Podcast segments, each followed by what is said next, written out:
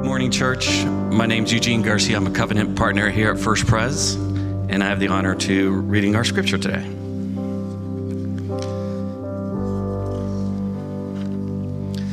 This morning, we celebrate concrete confidence in Christ through fixing our faith on the covenant love of Jesus. When Jesus and the new covenant in his blood is the focus of our faith, we discover the strength we need, the significance and status we long for, the substance we are looking for, and the stability we crave. Today's scripture comes from Hebrews chapter 8, verses 6 through 13. Please join me in the reading of God's word by following along in your Bibles or on the screen. Hear the word of the Lord. But as, but as it is, Christ has obtained a ministry that is much more excellent than the old, as the covenant he mediates is better, and since it enacted on better promises. For if that first covenant had been faultless, there would have been no occasion to look for a second. For he finds fault with them when he says, Behold, the days are coming, declares the Lord, when I will establish a new covenant with the house of Israel and with the house of Judah not like the covenant that I made with their fathers on the day when I took them by the hand to bring them out of the land of Egypt, for they did not continue in my covenant, and so I showed no concern for them, declares the Lord.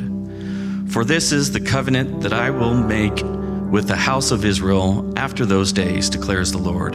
I will put my laws into their minds and write them on their hearts, and I will be their God, and they shall be my people and they shall not teach each other each they should not teach each one his neighbor and each one his brother saying know the lord for they shall all know me for the least of them to the greatest. For i will be merciful toward their unique iniquities and i will remember their sins no more. In speaking of a new covenant he makes the first one obsolete and what is becoming obsolete and growing old is ready to vanish away now join me in this call and response. All flesh is grass, and all its beauty is like the flower of the field. The grass withers, the flower fades, but the word of our God endures forever. Amen. Thank you, Eugene. Good morning, everyone. I add my greetings to those you've already heard. God bless you, brother. Uh, if you have your Bibles, please keep them open to Hebrews 8. We're going to unpack this passage together. If you don't have a Bible, feel free to open your phone, somehow get the word in front of you so we can look at it. We want to get the word in your heart so you can know it and live it. Uh, it's a good thing to be able to celebrate studying God's word together, isn't it? Let me ask you a question. Uh, how many of you all, if you were blindfolded, do you think you could walk in a straight line? How many of you? Let me see a show of hands. If you're blindfolded, how many of you? I got one back there in the back. I got more people here. All right, we got some confident folks. How about this side? You think you could walk in a straight line if you were blindfolded? No. Okay, so we, we don't even have a divided room. We have the remnant who is very confident in themselves. Most of them, by the way, are under the age of 11. so there was one elder of our church who raised his hand. I'm not going to point him out, but that's the company you're keeping, bro. So I'm just saying. Here's the truth fixed points determine our direction. There was a scientist named Isa Schaefer back in the 20s who first started studying whether or not people can walk in a straight line when they're blindfolded. He discovered what other sociologists and scientists and people who have studied this have repeated again and again in their experiments. If you are blindfolded, whether you're walking or swimming or driving, you cannot go in a straight line. Eventually, you will go in circles. Often, you will end up in the exact place where you started. So, what do you need to go into a straight line? Better to ask, how? Can we avoid continuing going in circles? The answer you need a fixed point. something that is on the horizon, like a mountaintop or some sort of large landmark or a star to navigate through the oceans, the seas, and the storms of life. Without a fixed point, you're going to go in circles. To put it in Texas ranching terms, if you want to plow a straight row, you got to keep your eyes on a fence post right in front of you right? You might be saying, Mitchell, we've been studying Hebrews now for weeks, and it sure seems like the author of Hebrews is going in circles. Lots of Old Testament talk, Melchizedek, high priest, all this stuff. Was he blindfolded when he wrote it? No, he wasn't. And good news for us today. This chapter, chapter 8, if you have your Bibles open, you can see how this chapter starts. Now, to the point, the author says, yes. And he talks about the fixed point for our faith that gives us, secures for us an anchored hope so that we can quit going in circles with our life and truly find the stability that we long for, the strength and the safety that we're looking for. But first, let me diagnose this with you. Where you focus matters. None of us are blindfolded going through life, but all of us are focusing on something that may or may not be beneficial. What you focus on will either lead to more ruin in your life or it will lead to restoration. Now, there's a, a, great story called The Count of Monte Cristo. Uh, the Count of Monte Cristo is a book that was written by a guy named uh, Alexander Dumas in 1844. If you're like my wife, you've read the book. If you're like my wife's spouse, you looked at the book and decided to watch the movie. they're, they're mostly close. So, one of the main characters is this guy named Edmond Dantes. And Edmond Dantes, if you've read the book or seen the movie, he was betrayed by one of his closest friends. His boss was deceived. He lost his job. His girlfriend was misled and then taken from him. And then he was exiled into a prison called Chateau d'If. That's the best French I can do right there. Chateau d'If. You want the lament? It's So good. A free. Okay, all right, stop there. Somebody's like, can we just close in prayer? Get this guy off the stage. So he's exiled at the Chateau d'If, and he's in solitude for the rest of his life. And one thing keeps him moving. One focus is revenge. And after six years of being in solitude, but just a random act of, of trying to escape, this old priest tunnels his way into Edmond Dantes' prison. And the priest was hoping he would come outside of uh, the, the prison, but he turns out in another cell. I mean, how often does that happen in life? And he teaches Edmond Dantes all this stuff, and through a series of events, a priest, uh, he's getting ready to die, and he reveals to Dantes how he can find the treasure of Monte Cristo. And Edmond Dantes, focused on revenge, says, I will use all of that treasure to get my revenge when I escape. And the priest has this remarkably pointed line that triggers the whole narrative of the story in this tension. It forces the reader or, or, the viewer of the movie to begin to evaluate Dantes' decisions when he finally escapes, discover the riches, and he's living only for revenge. And he's so focused on revenge that the riches, they don't satisfy. He's so focused on revenge that there's no place for love to find a home in his heart, even when he's reconnected with his girlfriend. He's so focused on revenge that when he actually has a chance to get it, he's completely empty. And it's not until he changes his focus, as to not remo- ruin the, the book or movie, but when he finally changes his focus, and he finally has a different fixed point for his life other than revenge, is when he finds everything that his heart is actually looking for.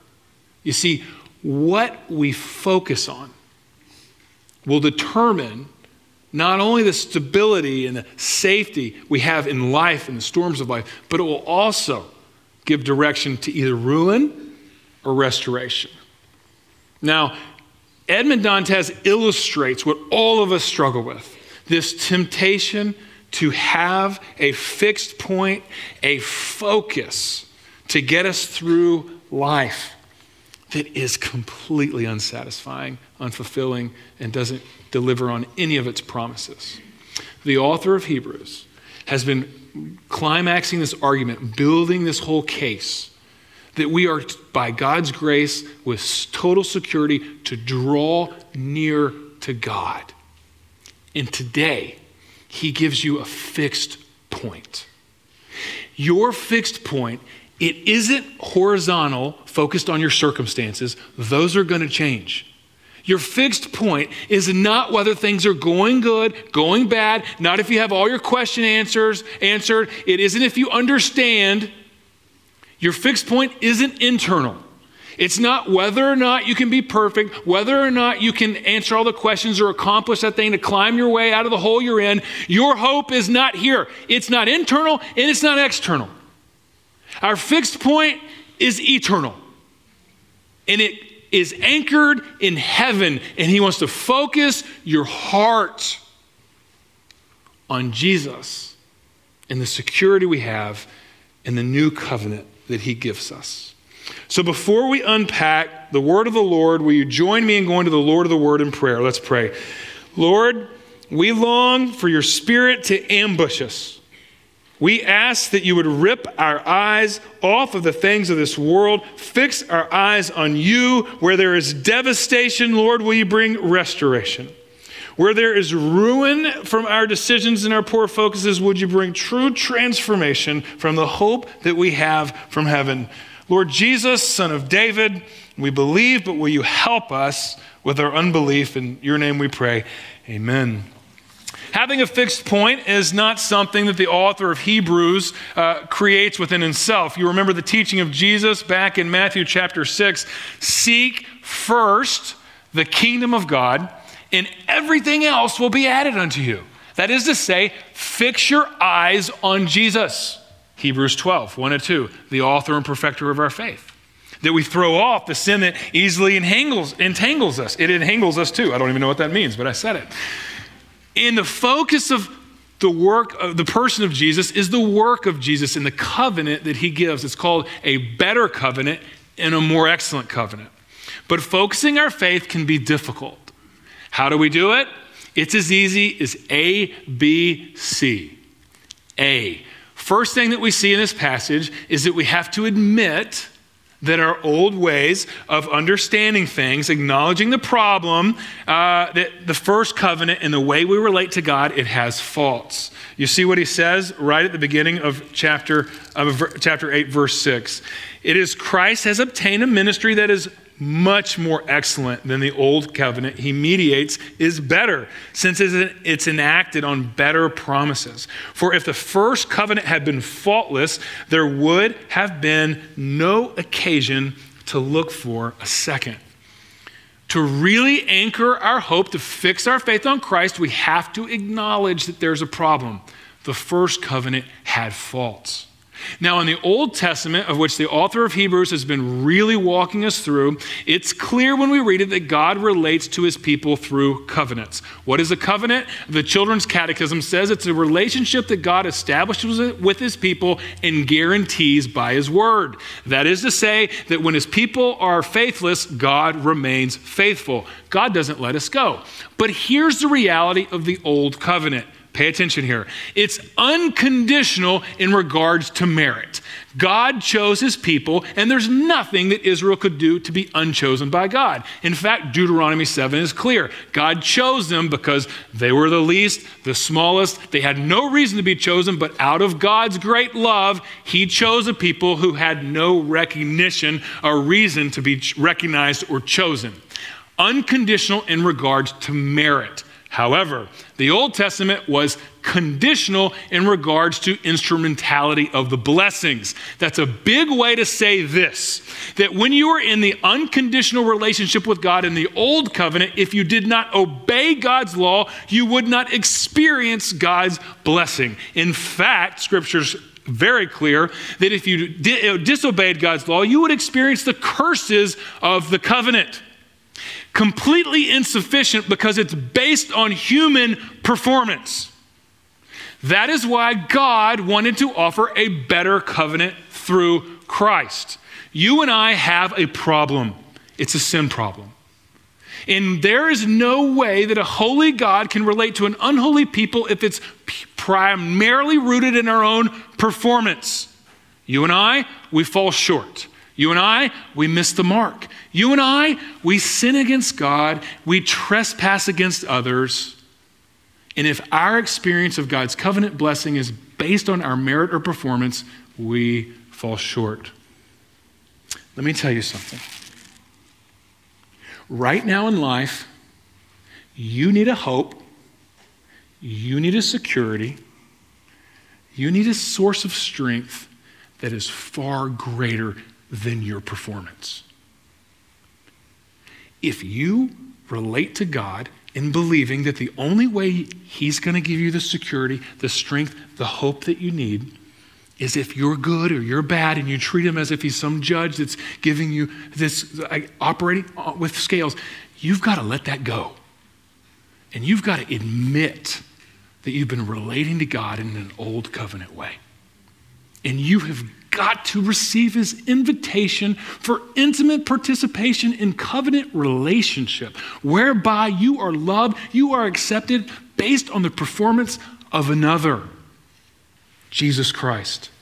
That's the second thing. We have to believe. We acknowledge the problem. We believe that God is faithful and keeps his promises of a better covenant. You know, the next six verses that we study, they all come from the prophet Jeremiah.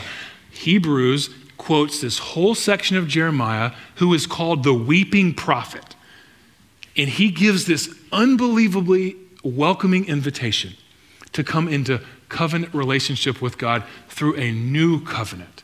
It replaces the old covenant because all the old covenant was based on if you do, then you will receive.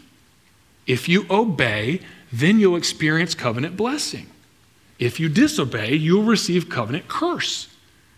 But God's grace gives a new and better way. If you look at this passage multiple times, God says, I will do this. I will give you this. I will do this.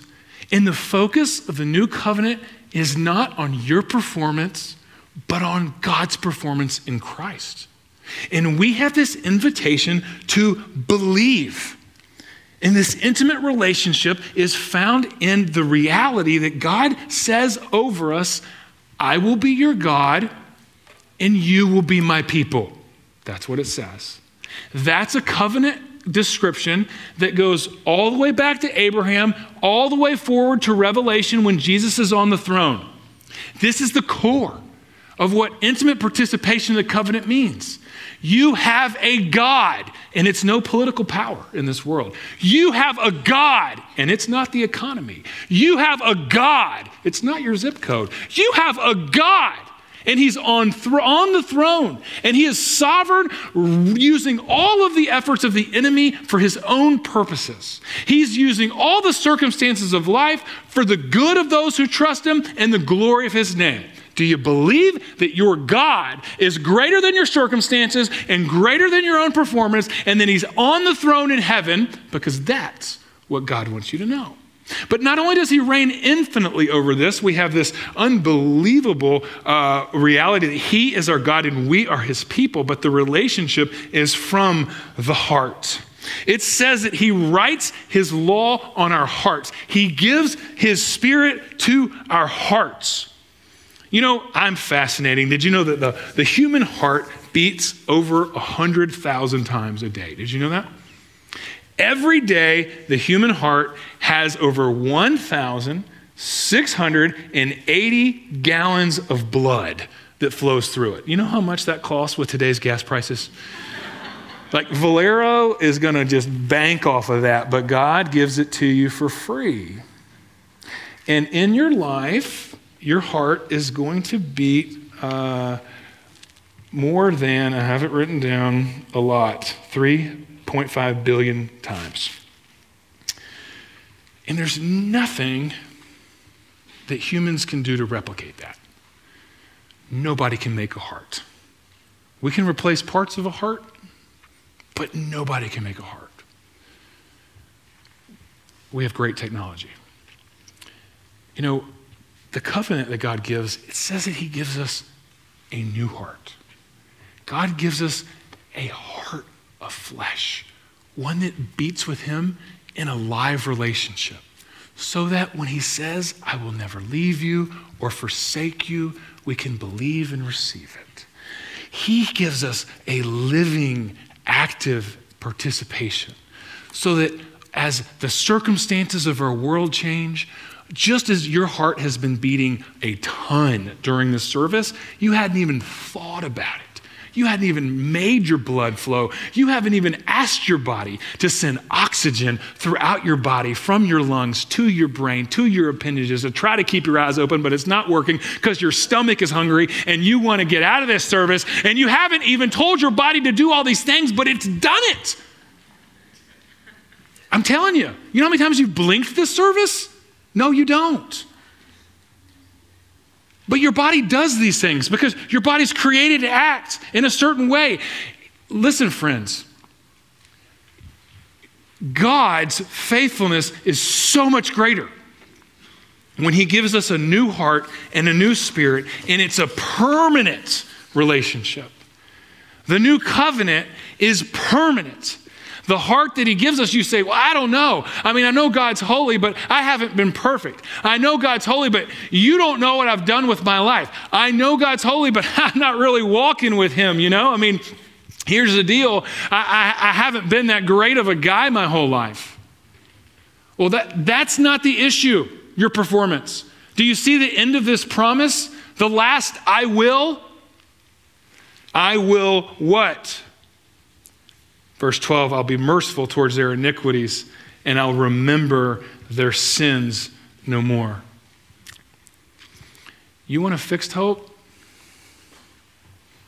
You're not defined by your worst action, your worst thought. You want to know a true, secure identity? It comes through the person and work of Jesus Christ. He remembers our sin no more. You see, our relationship with God is based on His performance. And we have got to stop taking our own work so serious. God's love is steadfast, it's permanent. His mercies new every morning, and He remembers our sin no more. Psalm 103 says he takes our sin, he removes it as far as the east is from the west. Jeremiah says later that he takes the sin and puts it behind his back. The prophet Malachi says that he has he'll take our sin and he'll hurl it into the depths of the sea. And Corrie ten Boom adds that there's no fishing sign put up. It's gone. And the New Testament says that Jesus Christ became sin so that he can give you the righteousness of God. And Paul says that there's no condemnation for those who are in Christ. That's permanent because it's based on a greater performance. You want true security? Stop looking politically and financially. Security comes from the steadfast love of the Lord. You want real strength? Stop looking at yourself. Stop looking at your social network. Start fixing your eyes on God and His work. You want real significance? You want an identity that you don't have to curate and manage? Then find your identity in the secure work of Jesus because you have a status as His child. You want real substance? Fix your eyes on the heavenly hope that is Christ, who gives you salvation, not just from your sin, but He saves us from the storms of life. He gives us stability because His work is unchanging and He gives us safety that our hearts are longing for. Admit that your old ways of relating to God are inadequate. Believe God's covenant promises and have concrete, see confidence in God's covenant faithfulness. Can I speak frankly to you? Like, grown up to grown up here? You need somewhere to put concrete confidence. You need somewhere that'll give you something greater than what you know, the resources you have, what you can do, how you can look. You need to have a fixed hope that it is in something that's unchanging. You might not have all the answers, but in God's family, you're with and you're present. You're with God, our Father, as a child, and He knows it all. You have a security that goes far beyond anything citizenship in this world can give you. You have an eternal security in Christ. You know, gymnasts, when they're doing all their tumbling routines, ice skaters, when they're doing all their spinning, there's one way that they don't get sick is that every time they turn around, they have a fixed point. They focus. You watch them. I mean, maybe some of you will watch them uh, on your own free time, but watch every time they turn their eyes fix on one thing. As you enter a, top, a topsy turvy world, I challenge you or invite you to find the restoration and renewal that comes in knowing the security of a fixed relationship with Jesus Christ. Fix your eyes on Him, the author and perfecter of your faith, who for the joy set before Him, relationship with you, He endured the cross, so that by His blood we can enter in to the Holy of Holies. Let's pray. Father, we thank you for your faithfulness. I pray that you would help us to be a people who admit the ways that we've been relating to you are faulty, that we could believe your covenant relationship, Lord, that we could believe that your love is secure through the work of Christ, and that your grace will not let us go, that you'll be faithful to your promises. And Lord, help us to have concrete confidence in you, that we can totally trust you, knowing that we're forgiven and we're free to focus our eyes on you. We thank you for your love. And I pray, Lord, that you would revive our hearts with your grace. In Jesus' name we pray. Amen. Let's stand and respond to God's word through singing together.